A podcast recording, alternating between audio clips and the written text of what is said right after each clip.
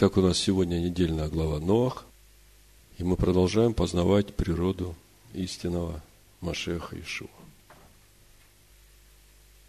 И, конечно, для нас главный вопрос, что Всевышний хочет нам сказать через недельную главу Ноах. На прошлой неделе, в Рошходыш 8 месяца 5780 года, мы уже начали изучать недельную главу Ноах, и мы увидели, что с того момента, как Ноах вышел на новую землю и на новое небо и принес в жертву всесожжения чистых животных, именно это действие Ноаха раскрыло меру милосердия Всевышнего не только к Ноаху, но и ко всему человечеству и ко всему творению. Более того, эта мера милосердия раскрылась не на одно поколение, а на все поколения, как мы сейчас прочитаем, на все дни земли. Давайте прочитаем этот эпизод в Писаниях. И для нас сегодня важно понять, что же там Всевышний подумал в своем сердце. Кто читает Берешит 8 глава с 20 стиха устроил Ноах жертвенника Данаю и взял из всякого скота чистого и из всяких птиц чистых и принес во всесожжение на жертвенника. И обонял Адонай приятное благоухание, и сказал Адонай в сердце своем, «Не буду больше проклинать землю за человека, потому что помышление сердца человеческого – зло от юности его. И не буду больше поражать всего живущего, как я сделал. Впредь во все дни земли, сеяние и жатва, холод и зной, лето и зима, день и ночь не прекратится. Что значат эти слова? Что подумал Всевышний в своем сердце? Проповедь я так и назвал. Впредь во все дни земли сеяние и жатва. Но что это значит?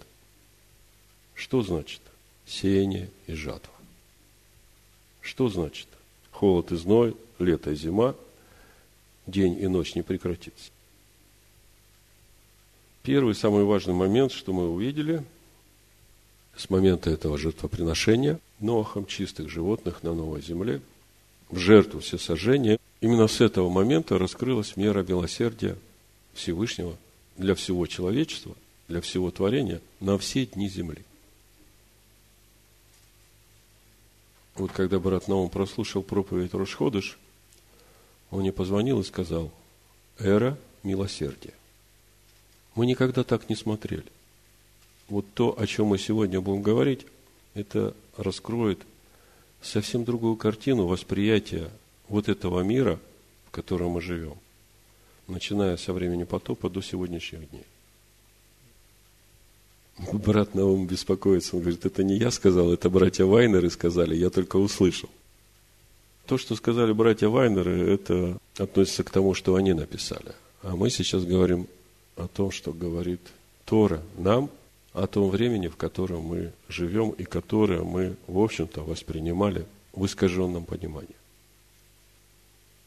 И чтобы вам не казалось голословным это утверждение, я приведу сейчас из Нового Завета – несколько таких неудобных, я бы сказал, мест Писания, изучения Иешуа и апостолов, которые не вписываются вот в эту картину мира, которую нам вкладывали последние 1700 лет, что эра милосердия началась э, с первым приходом э, Иисуса Христа, когда Он умер и воскрес и искупил грехи всего человечества. Нам сегодня важно увидеть, как же есть на самом деле, что происходит с человечеством последние четыре с половиной тысячи лет, именно с того момента, когда раскрылась мера милосердия Всевышнего ко всему человечеству. И что же Всевышний там в своем сердце решил? Что стоит за словами во все дни жизни теперь сеяние и жатва? День и ночь.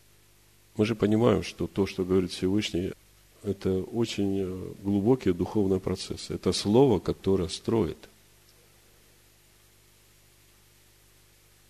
Так вот, несколько неудобных мест Писания, которые дополнят эту картину вот того нового восприятия, того, что мы не видели до этого. Первое место Писания – это Иоанна 4 глава с 34 стиха. Ишуа говорит ему, «Моя пища есть творить волю пославшего меня и совершить дело его. Не говорите ли вы, что еще четыре месяца и наступит жатва? А я говорю вам, возведите очи ваши и посмотрите на нивы, как они побелели и поспели к жатве. Подумайте, это Иешуа говорит, в общем-то, в начале своего служения. Он еще не умер и не воскрес. Он только начинает свое служение. Проповедь Евангелия Царствия.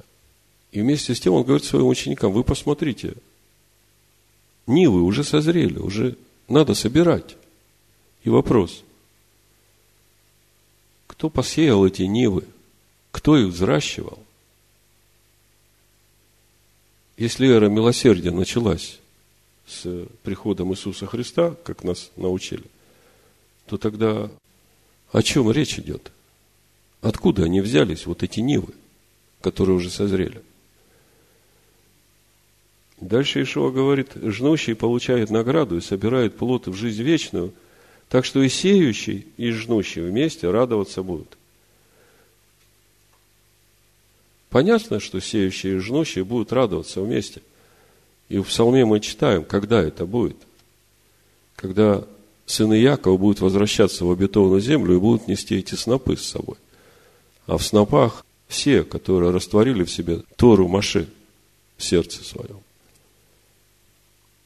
Так э, кто эти сеющие? Когда они сеяли? Пока на эти вопросы отвечать не надо. Я еще раз говорю, эти местописания, они неудобные местописания для сегодняшней существующей картины восприятия этого мира. Но они как раз помогают увидеть ту истинную картину, которую нам раскрывает недельная глава Нох. Следующее местописание – это Матвея, 1 глава, 21 стих – всем нам хорошо известно.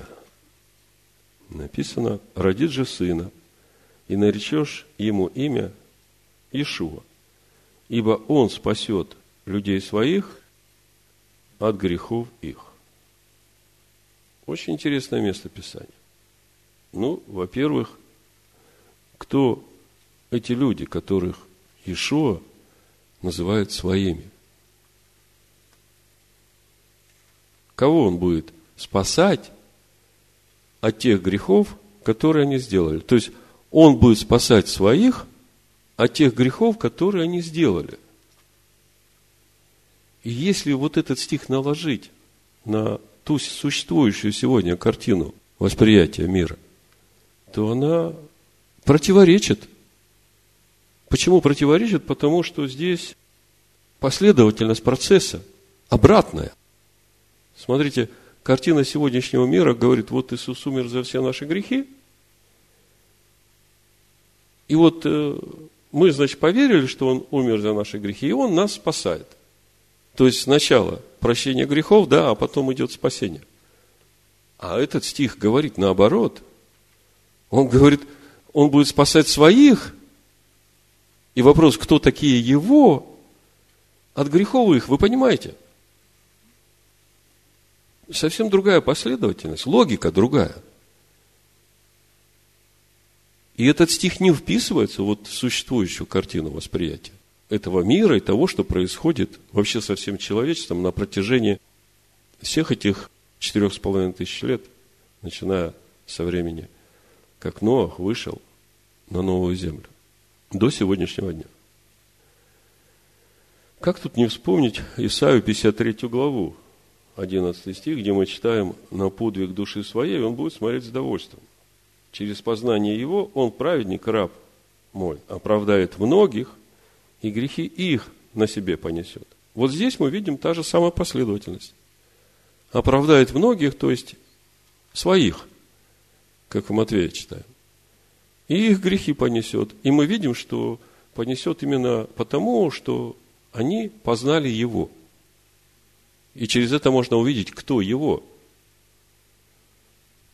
Так вопрос, этот процесс начался когда? 1700 лет назад или 4,5 тысяч лет назад? Или даже от начала мира?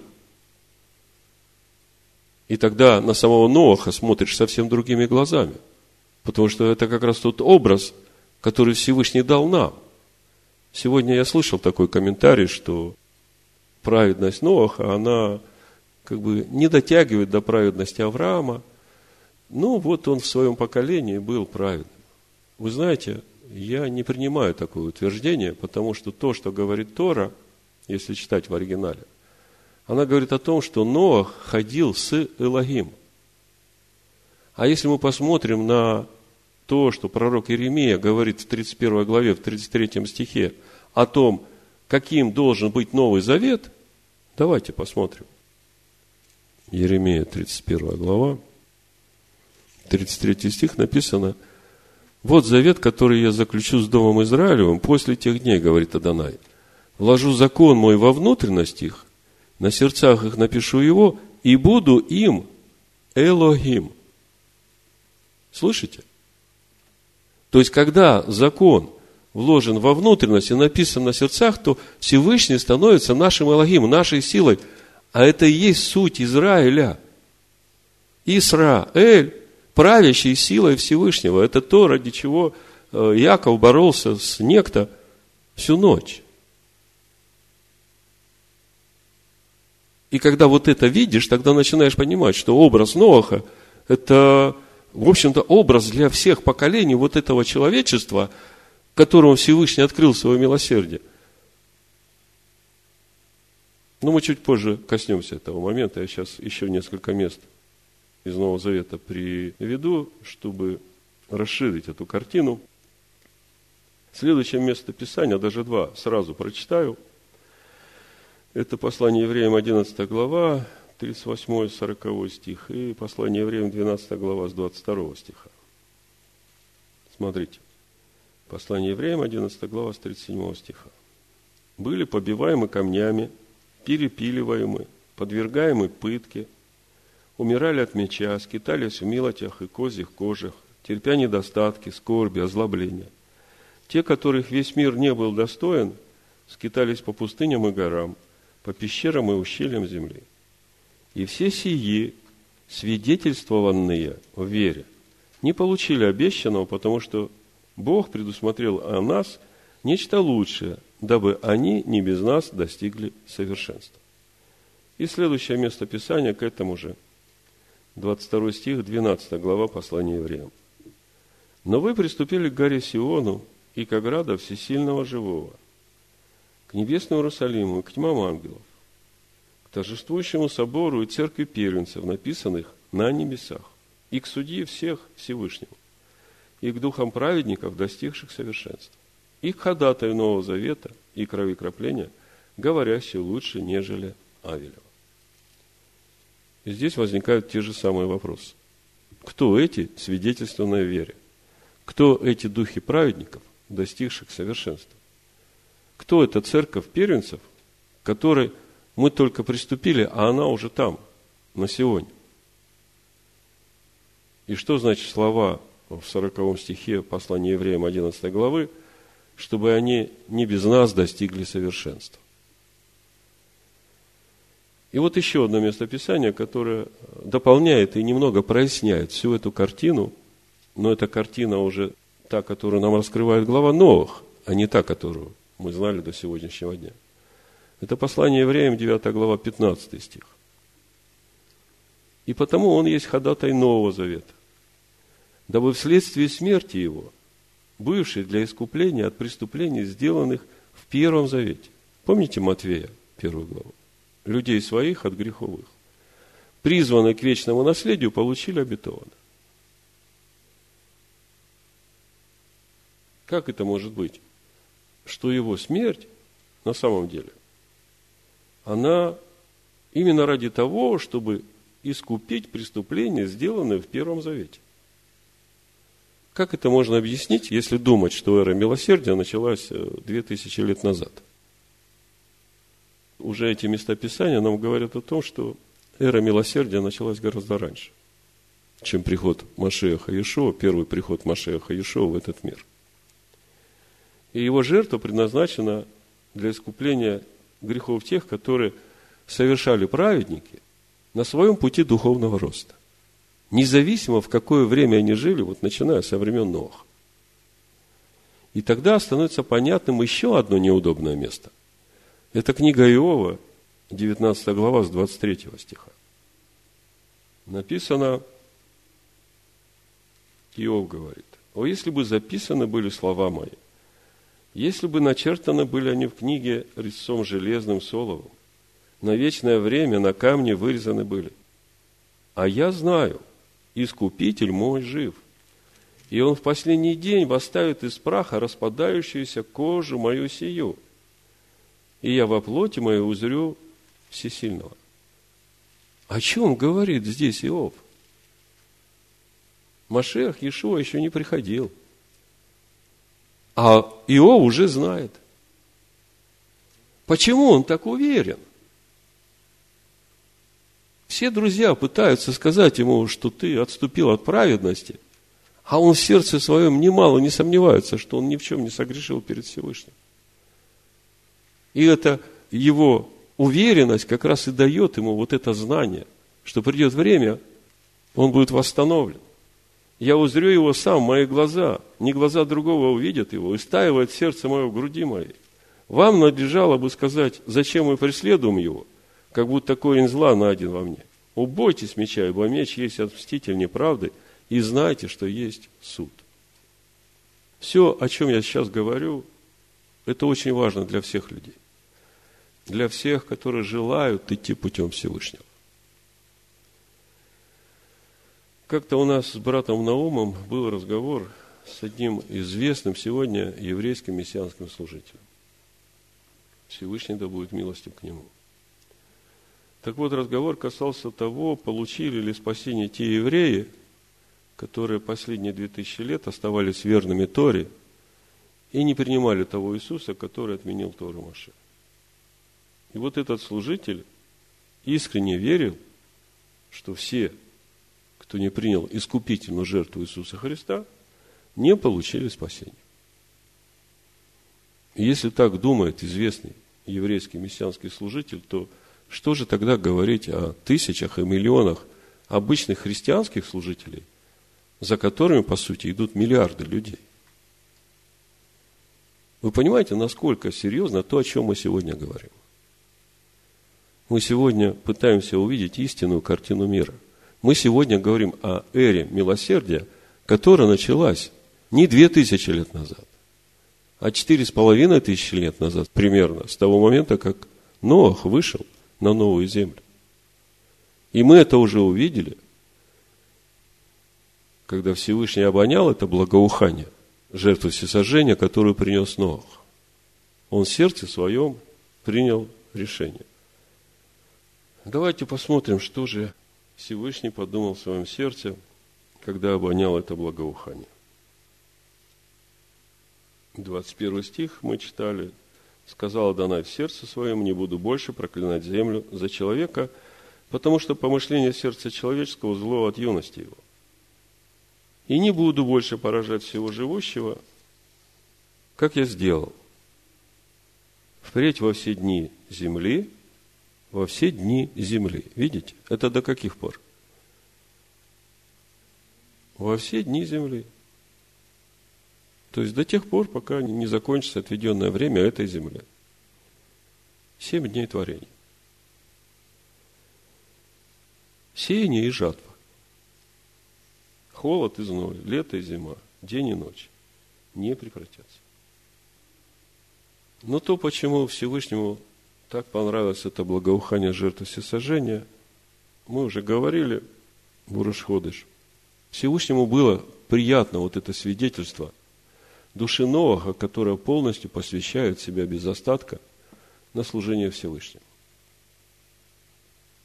И Всевышний, видя это, принимает для себя такое, можно сказать, глобальное решение – Он говорит, не буду больше проклинать землю за человека, потому что помышление сердца человеческого зло от юности его. Что это значит? Всевышний, глядя на эту жертву, понимает, что зло, которое делает человек, связано с его юностью. И отсюда простой вывод. Надо человеку дать время, чтобы он повзрослел. И на своем жизненном пути смог созреть и принести плод. То есть, во-первых, Всевышний, глядя на Ноаха, подумал в своем сердце, что он больше не будет уничтожать человечество, но даст людям в каждом роде возможность на своем жизненном пути созреть и принести плод. Это понятно? То есть, неважно, что они будут делать, как они будут поступать, Всевышний сказал, все буду терпеть и буду всячески стараться помогать, чтобы они могли вырасти духовно. И вот э, что значит, что Всевышний будет долготерпелив человеку до самой его старости, мы об этом читаем в книге Иова, 33 главе.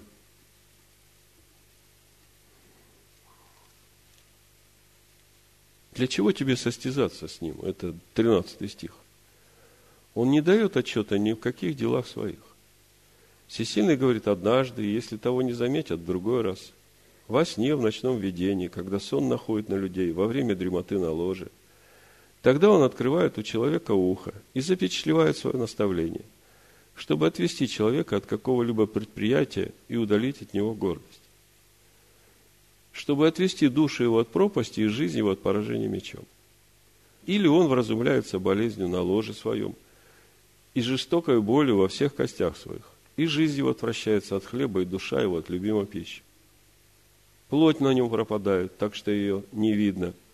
И показываются кости его, которых не было видно. И душа его приближается к могиле, и жизнь его к смерти.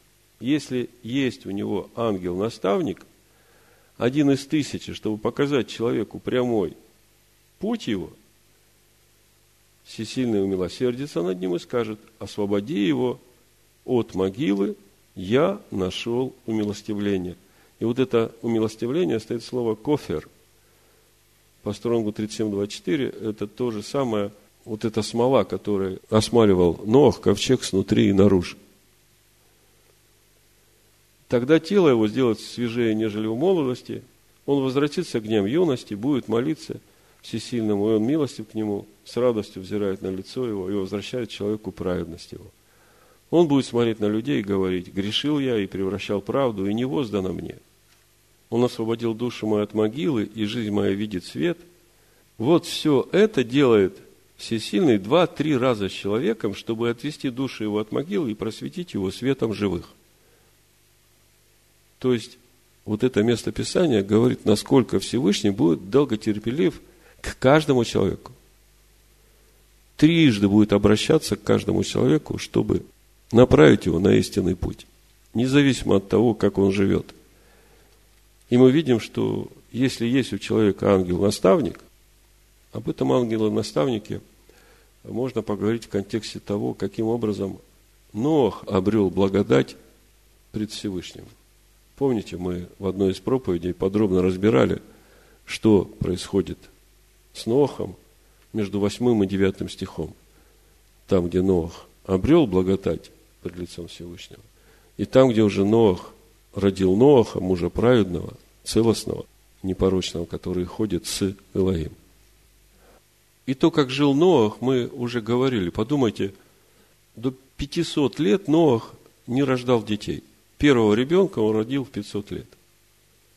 Хотя его сверстники там уже и в 60, и в 80, и в 100 лет рождали детей. И, естественно, возникает вопрос, а почему Ноах так долго не зачинал детей?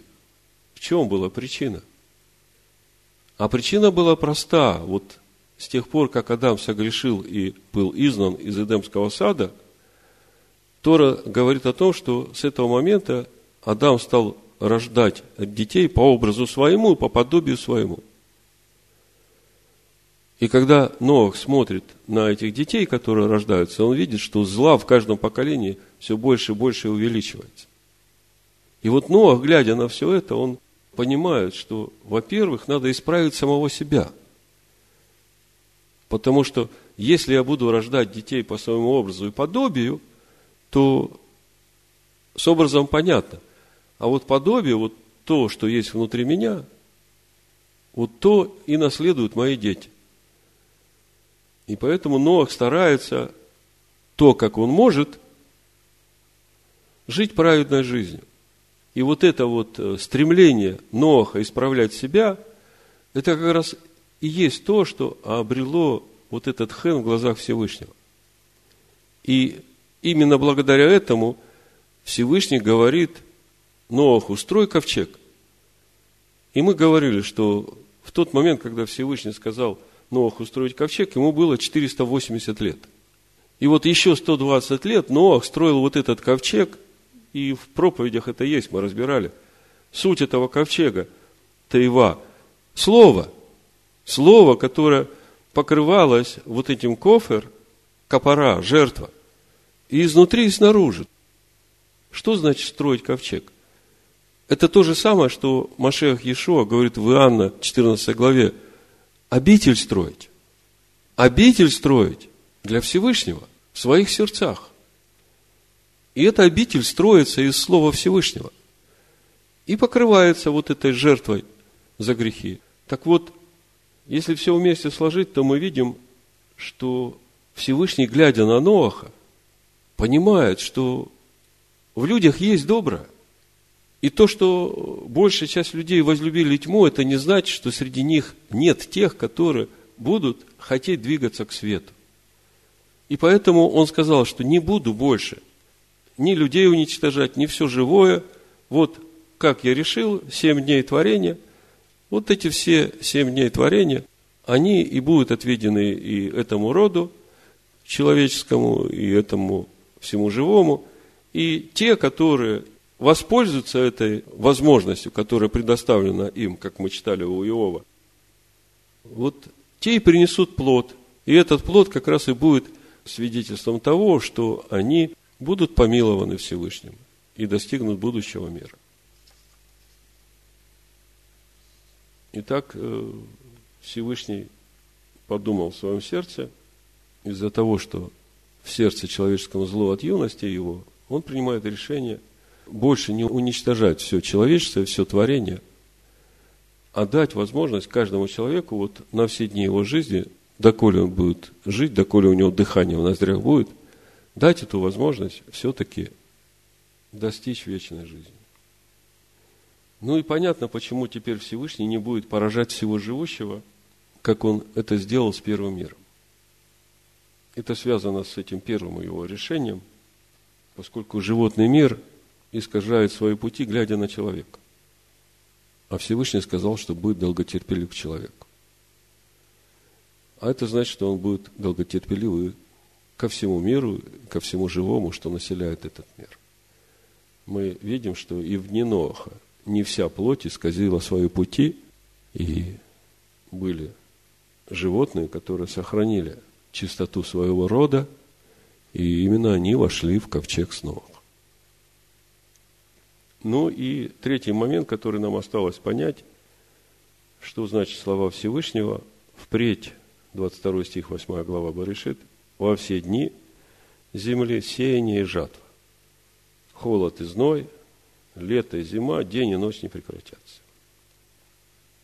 Во все дни земли сеяние и жатва холод и зной, лето и зима. Это все части одного процесса. Вот вы весной сеете, потом начинается время созревания, холод, зной, лето, потом идет сбор урожая, начинается зима, и потом опять следующий цикл, опять сеяние, созревание, разные испытания – для этого урожая, потом сбор урожая. И так во все дни жизни земли день и ночь не прекратятся. И что такое день, мы знаем. Прошлая неделя глава, первый день мы подробно говорили о том, что значит отделил день от ночи. То есть то, что день, Все, что относится к дню, это свет. Это к свету. А то, что относится к ночи, это к ночи. То есть во тьму внешнюю.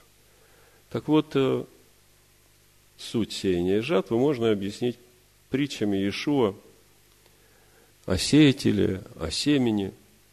Мы их все хорошо знаем, я просто вам их напомню. И вот э, в этом контексте, как мы сегодня говорим, вы можете увидеть, что вот те сеятели, в труд которых входят ученики Ишива Машеха, они были гораздо раньше. И тогда становится понятно, откуда взялись эти созревшие нивы. Ну, помните притчу о сеятеле, как э, сеятель вышел и сеял там у дороги, на каменистой почве, в терниях, на добрую землю. В 13 главе Матвея, в 18 стихе, Иешуа разъясняет притчу о сеятеле. Ко всякому слушающему слово о царстве и неразумеющему приходит лукавый и похищает посеянное в сердце его. Вот кого означает посеянное при дороге. Посеянное на каменистых местах означает того, кто слышит слово и тот час с радостью принимает его, но не имеет в себе корня и не постоянен. Когда настанет скорбь или гонение за слово, тот час соблазняется. Посеянное в терне означает того, кто слышит слово, но забота века сего и обольщение богатства заглушает слово, и оно бывает бесплодно. Посеяно же на доброй земле означает слышащего слова и разумеющего, который бывает плодоносен – так что иной приносит плод во сто крат, иной в шестьдесят, иной в тридцать. Это мы все знаем. У нас вопрос. Что значит сеяние жатва во все дни земли? И когда мы начинаем вникать в суть сеяния, мы начинаем э, понимать, что речь-то идет о сеянии слова. Тогда вопрос, а когда вообще началось это сеяние слова? Вот с того момента, когда Иешуа послал своих учеников проповедовать, но это вписывается в существующую картину восприятия этого мира. Но вот следующая притча, она говорит совсем о другом. Вот давайте почитаем. Здесь же в 13 главе с 24 стиха написано, другую притчу предложил он им, говоря, «Царство небесное подобно человеку, посеявшему семя на поле своем. Когда же люди спали, пришел враг его и посеял между пшеницей плевелы и ушел. Слушайте, когда все это происходило? Тут вообще картинка-то к Эдемскому саду притягивает. Правда? Так вот, оказывается, уже когда сеяние началось. Когда взошла зелень, показался плод, тогда явились и плевелы – Придя же, рабы домовладыки сказали ему, господин, недобро ли семя сеял ты на поле твоем, откуда же на нем плевел? Он же сказал им, враг человек сделал это. А рабы сказали ему, хочешь ли мы пойдем и выберем их? Он сказал, нет. Чтобы, выбирая плевелы, вы не выдергали вместе с ними пшеницы. Оставьте расти вместе то и другое до жатвы – а во время жатвы я скажу жнецам, соберите прежде плевелы и свяжите их связки, чтобы сжечь их, а пшеницу уберите в житницу мою. Слушайте, вот то, что здесь мы читаем, это в точности соответствует тому, что Всевышний решил в своем сердце. Сеяние жатвы во все дни земли. Вдумайтесь. Сеяние жатвы во все дни земли. Холод, зной, лето, зима, день и ночь. То есть род человеческий приходит, род человеческий уходит, род за родом приходит, уходит. Все сеют, все пожинают, все взращивают плод, кто что вырастил. Всевышний говорит, пусть все идет, я даю каждому человеку эту возможность вырастить плод. Но у них есть право выбора – Поэтому вырывать никого не надо. Машех разъясняет в своей притче. Он говорит, выдергивать никого не будем, оставим все до конца времени. То есть э, до конца дней жизни человека в этом мире, в каждом роде, Всевышний будет делать все для того, чтобы просветить человека светом живых. Ну и вот когда мы читаем эту притчу о Сыне Человеческом, который посеял семя, тут в 37 стихе, в 13 главе Матвея, э, Ишуа разъясняет э, эту притчу. Он же сказал им ответ, сеющий доброе семя есть Сын Человеческий. Поле есть мир. Доброе семя – это сыны царствия, а плевелы – сыны лукавого. Враг, посеявший их, есть дьявол. Жатва есть кончина века, а жнецы – суть ангелы. Посему, как собирают плевелы и огнем сжигают, так будет и при кончине века сего. Пошлет Сын Человеческий ангелов своих, и соберут из царства его все соблазны и делающих беззаконие. И ввергнут их в печь огненную, там будет плач и скрежет зубов. Тогда праведники воссеют, как солнце в царстве их. Кто имеет уши слышать, да слышит. Слушайте, мы раньше читали, и мы как бы относили эти стихи вот, окончания века, как бы к тому поколению, которое будет жить там в то последнее время. Но здесь речь идет о всех праведниках, во всех поколениях, во все роды существования человечества, вот начиная с дней Ноаха. И вот здесь мы начинаем понимать, каким образом Иешуа спасет людей своих от греховых. Тогда о чем же говорит нам недельная глава Новых? Мы видим, что первый мир Всевышний разрушил. Уничтожил все живущее на земле. Но вместе с тем он нашел в первом мире человека, который обрел вот этот хен в глазах Всевышнего. Мы читаем о том, что Ноах ходил со Всевышним. В Торе написано «Эт аэлагим хитхалех Ноах». И вот это слово хитхалех, мы его очень подробно разбирали, э, говоря о завете о Машехе, который Всевышний заключил с Авраамом. Идти к себе, наступая на себя. Так вот, Ноах, хитхалех, со всей сильным. Это те откровения, к которым мы пришли в этом году. Не своей силой, а со всесильным Всевышний, если ты пойдешь с нами, то мы со всей этой своей жестоковыйностью разберемся. Мы хотим меняться. Это то главное, что Всевышний хочет видеть в наших сердцах. Мы хотим расти в образ и подобие Твоего Сына. Пойди с нами, потому что без Тебя мы не можем. И все это мы видим в нашей недельной главе Новых. И теперь мы начинаем понимать, что эра милосердия, она началась вот именно с Ноаха. И Ноах – это пример для подражания – для всех людей. И когда потомки Ноаха спустя 300 лет снова уклоняются от пути, Всевышний уже их не уничтожает. В Рошходыш мы об этом говорили. Всевышний находит среди них одного человека, которого зовут Авраам. И начинает через этого Авраама строить народ, который будет продолжать сеять это слово, слово Всевышнего. Несмотря на те преследования, все, через что они проходят, как мы читаем в послании евреях, 11 главе. Весь мир был их недостоин, а они скитались в милотях, убиваемы были, распиливаемы. И вот наступает время, когда закон вообще потерял силу в человеческих сердцах. И вот тогда Всевышний посылает своего сына, чтобы разрушить вот эту силу греховной плоти в человеке и снова дать возможность человеку, ну, как мы в 8 главе Римлянам читаем, оправдать закон в своих сердцах. Восьмая глава Римлянам написано, «И так нет ныне никакого суждения тем, которые в Машеях Иешуа живут не по плоти, но по духу.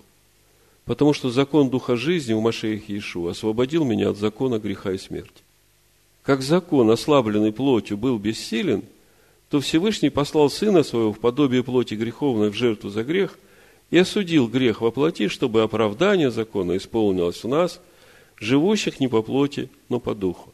То есть мы видим снова, снова и снова, снова и снова и снова Всевышний проявляет свою милость и милосердие к роду человеческому. И когда уже совсем нельзя было, приходит Сын Человеческий, который не только будет искупать грехи тех, праведников, которые уже достигли совершенства. Но Всевышнего посылает до краев земли, чтобы и всех язычников, которые, как апостол Павел говорит, в Деяниях, в 17 главе, были в неведении. 30 стих, апостол Павел говорит, «Итак, оставляя времена неведения, Всевышний ныне повелевает людям всем повсюду покаяться, это 2000 лет назад, ибо Он назначил день, в который будет правильно судить Вселенную посредством предопределенного им мужа, подав удостоверение всем, воскресив его из мертвых. То есть снова и снова Всевышний являет свое милосердие. И снова и снова он обращается к каждому человеку. И два, и три раза в жизни, чтобы просветить каждого человека светом живых. И путь, по которому нам нужно идти, он снова и снова являет нам и через Ноха, и через Авраама, и через Маше, и через самого Иешуа, и учеников Иешуа, и до сих дней – и тогда, вот когда всю эту картину вместе складываешь, понимаешь, что оказывается, все эти четыре с половиной тысячи лет Всевышний совершает свой народ, и когда придет время кончина этого мира, тогда вот все праведники, которые принесли плод, всех он соберет в царство свое, а все, которые не принесли плод, все будут брошены во тьму внешне. Поэтому вот этот вот образ Ноаха, который Всевышний дает нам, это и есть тот путь, по которому должен идти каждый человек. Эт Аэлахим Хитхалых Ноах. Со Всевышним ходил, идя к себе, наступая на себя Ноах. Пусть Всевышний благословит нас на этом пути. Во имя Машеха Ишуа. Аминь.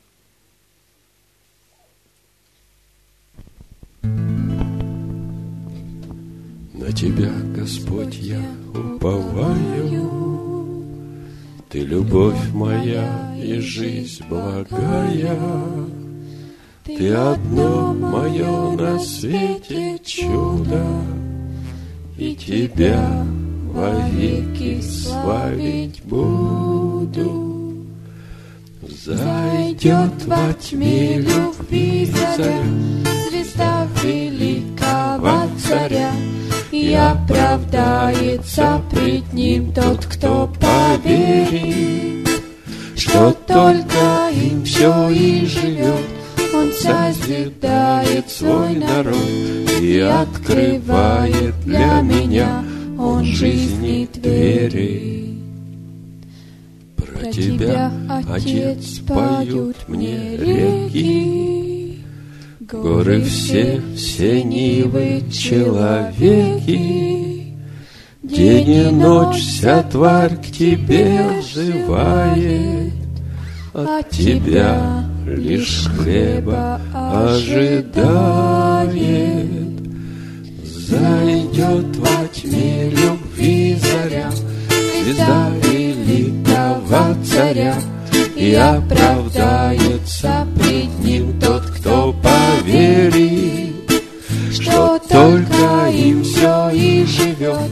Он созидает свой народ и открывает для меня он жизни двери. И куда б ни шел я сердцем слышу, что тобой все движется и дышит, все суды твои на благо людям, кто тобой живет, с тобою будет. Зайдет во тьме любви заря, звезда великого царя, и оправдается пред ним тот, кто поверит, что только им все и живет, он созидает свой народ и открывает для меня Он жизни двери. Напитай всю душу Твоим словом, Чтоб душа моя была готова, Чтобы слышать сердце Твое имя, Положил которое ты в сыне. Поверь, что все совсем не зря, Имя вечного царя наполнит душу твою, Сын наполнит душу. Произнесут уста твои, уста, что Бога изрекли, я никогда святой завет мой не нарушу. На Тебя, Господь, я уповаю, Ты любовь моя и жизнь благая. Ты одно мое на свете чудо, И Тебя вовеки славить буду. Зайдет во тьме любви заря, Звезда великого царя, И оправдается пред ним тот, кто поверит, Что только им все и живет, Он созидает свой народ И открывает для меня Он жизни двери. Поверь, что все совсем не зря, имя вечного царя Наполнит душу твою, Сын, наполнит душу. Произнесут уста твои, Уста, что Бога изрекли, Я никогда святой завет мой не нарушу.